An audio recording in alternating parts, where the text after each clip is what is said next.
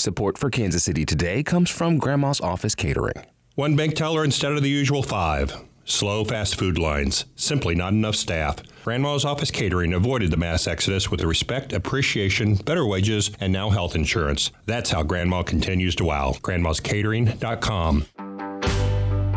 This is Kansas City Today. I'm Brian Ellison. Today is Monday, July 18th. Coming up, a roundup of what Kansas primary voters will be deciding soon and how even races that don't appear to be close might be revealing. It would not be surprising to see this be an unusually high turnout election for an August primary, especially an August primary where there isn't a serious primary challenger in what would be the highest race on the ballot, the governor's race. We'll find out why that is in just a moment, but first, our weekly look at the latest in state government and politics in both Kansas and Missouri. Primary elections in both states will be August 2nd, two weeks from tomorrow. And in person advance voting on the Kansas side began over the weekend in Johnson County in nine locations, with seven more set to open next weekend. The county has increased the number of polling sites this year to accommodate the larger crowds it expects because of the proposed constitutional amendment on abortion rights. County Election Commissioner Fred Sherman says participation in advance voting has generally been on the increase. Advance voting is the same as voting election day. All the ballots count the same. You know, obviously, uh, it gives a, a, greater opportunity in terms of availability. Voters can go to any polling place to cast their ballot early, but on election day will have to stick to their designated precinct. Early voting will open in Wyandotte County this coming Saturday, July 23rd. Meanwhile, Kansas residents are telling state authorities they want more involvement in public schools. As Suzanne Perez of the Kansas News Service reports, that feedback is from a statewide listening tour. Kansas education officials went on a 50 city tour of the state last year to ask people what they want from public schools. Education Commissioner Randy Watson says the feedback echoed what they heard in 2015. Teachers, parents, and business leaders said qualities like creativity and problem solving are more crucial to success in the real world than simply academic skills. Watson says families also want schools to reach out more often than just during parent teacher conferences. What Kansans are begging us to do is engage at a deeper level with parents. And they want the community involved back in their schools. The State Board of Education plans to use the feedback to guide policy decisions.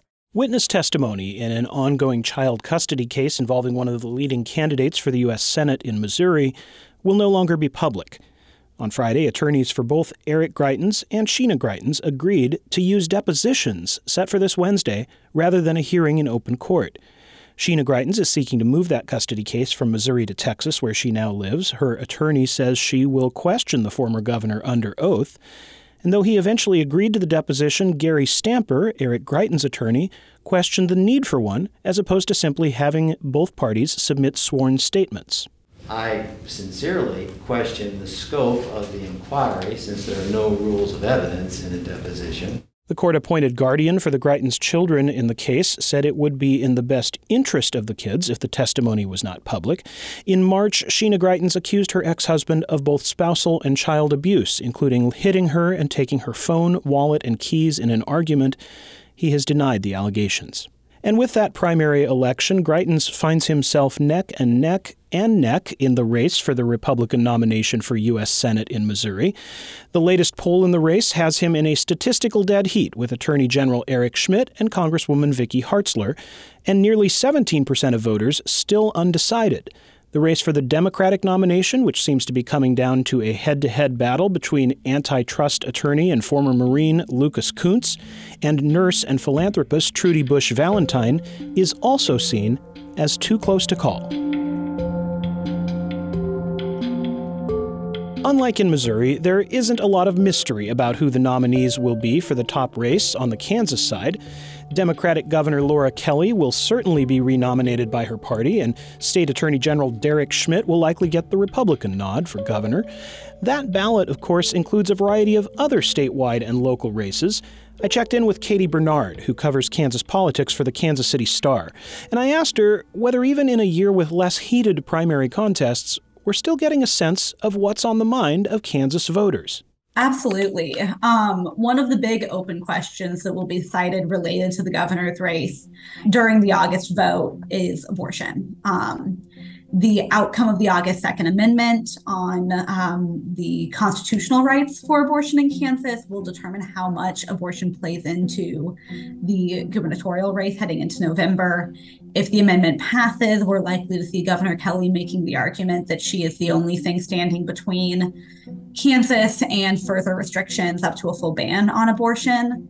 Um, whereas Attorney General Derek Schmidt will begin to need to very seriously answer questions about what he would and wouldn't sign. Additionally, we're already seeing some heavy conversation around the economy. Um, Derek Schmidt and his allies are pushing Kelly really hard on this effort to tie her to President Biden, tie her to inflation.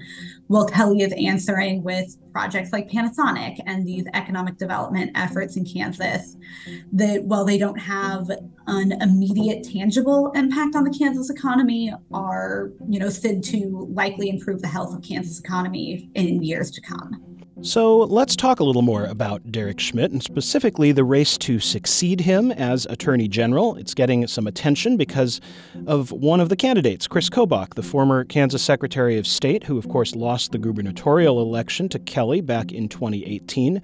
What's the state of that Attorney General race?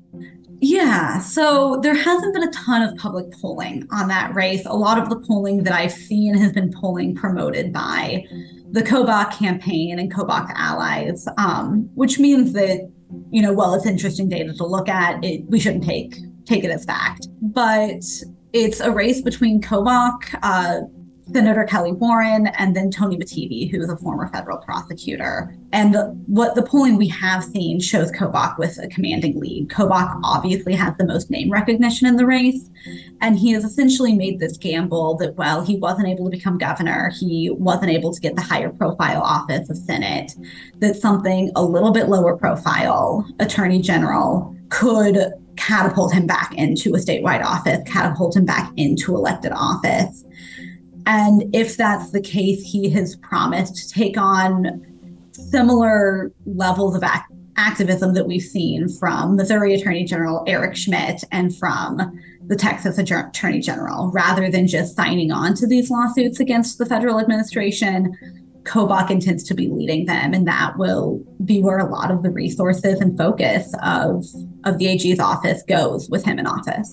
Not so different from the last time around. Correct. Yeah. Um, with with the main difference being that Derek Schmidt signed on to these lawsuits. He didn't lead them, um, but he we we'd see some similar similar points to how he acted as Secretary of State. One of his big campaign points is prosecuting election fraud as Attorney General, which was also, as we all remember, one of his big priorities as Secretary of State. Another Republican statewide primary that may prove revealing is the challenge this time to the incumbent Secretary of State, Scott Schwab, who's being challenged by former Johnson County Commissioner Mike Brown. What's going on with that race?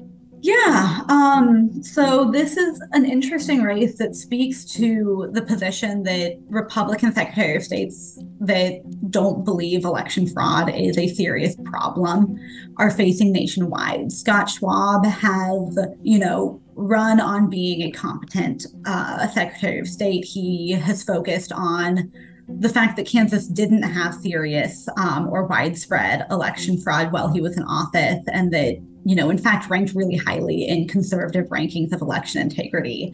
But Mike Brown, this former Johnson County commissioner, is coming at him from the right, claiming he hasn't done enough and hitting him for comments he made that gained him a lot of praise back in the 2020 election that mail in elections are safe, that there is no evidence of fraud, and really rejecting um, some of those arguments. It's those comments that he's made objecting to President Trump's arguments of election fraud that is getting him this challenge from the right it'll be interesting to see how Mike Brown does in the last campaign finance reports that we got in January. Brown was largely self-funded, but he was a very new candidate at this point. So it'll it'll be interesting to see whether his campaign turned out to be mostly symbolic or if he was able to in the last 7 months really build support throughout the state. Seems like it might tell us something about the continuing power of uh, of the Trump Republican in Kansas, whether that still is uh, as much of a force to be reckoned with as it as it once was. It absolutely will. And it will also tell us how much Kansans and Kansas Republicans are buying the argument that elections aren't secure and that the 2020 election was stolen. Which might then have an impact on, on what the legislature does down the road as well. Yes, absolutely. Uh, Scott Schwab was really a key force in blocking legislative efforts this year to put serious limits on ballot boxes and mail in voting. Uh, these are measures that Mike Brown has said he would be in favor of, and there are lawmakers um, that may be opposed to those efforts this year. That if they see that a large portion of the electorate is on board and that there is now a Secretary of State that wants it as well, would happily push those measures through. Well, speaking of the legislature, I know that uh, the primary races are sometimes a little challenging to draw too many conclusions from. But as we go a bit further down the ballot, are there any other races that you're watching? Anything at the legislative level you think we should be paying attention to? Yeah, I think really the interesting area at the legislative level is going to be the races in Wyandotte County. In we have several open seats this year, which has been rare. Multiple longtime inc- incumbents, Kathy Wolfe Moore included, Burroughs included, chose not to run for reelection. So there are three open seats in Wyandotte County. And then there is also Representative Aaron Coleman's seat. He came into office already notorious. He has been accused of domestic violence. Um, in his time in office, he has twice been the subject of legislative investigations as his fellow Democrats sought to have him kicked out of office. And now he has not one but two challengers. So it'll be very interesting to watch this primary to see whether either of those challengers prevails or if Coleman has retained enough support in his district that um, those two individuals split the vote and Coleman retains that nomination. Katie, all of these elections are playing out against the backdrop of another vote that's taking place at the same time, and, and we've covered the August 2nd constitutional amendment that would remove protections of abortion rights from the Kansas state constitution. Uh, I, I'm wondering what impact you think that ballot measure is going to have on these elections that we've been talking about. Yeah, especially when we're talking about Republican primaries mostly, because there's very few Democratic primaries, except when we get into the legislative level this will have a massive impact on turnout.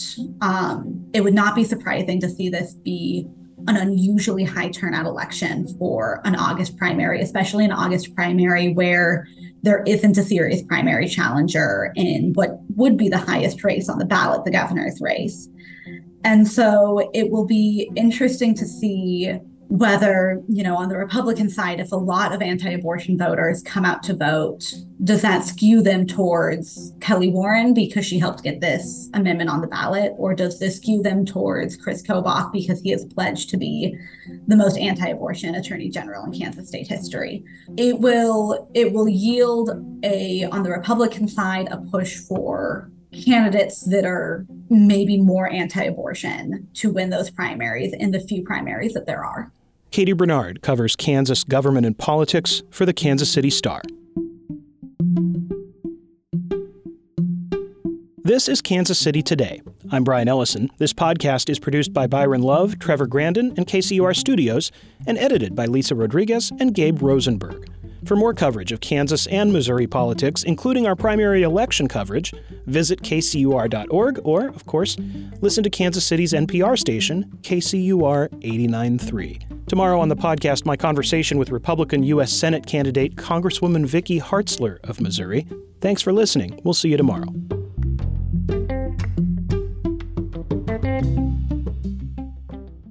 Prior to 1928, if you wanted sliced bread, you had to slice it yourself. Until two entrepreneurs in Chillicothe, Missouri changed history. The sale of sliced bread just grew exponentially, and, and the bakers were really knocking down his door, wanting it. The birth of sliced bread on the latest episode of the podcast, A People's History of Kansas City. Check it out.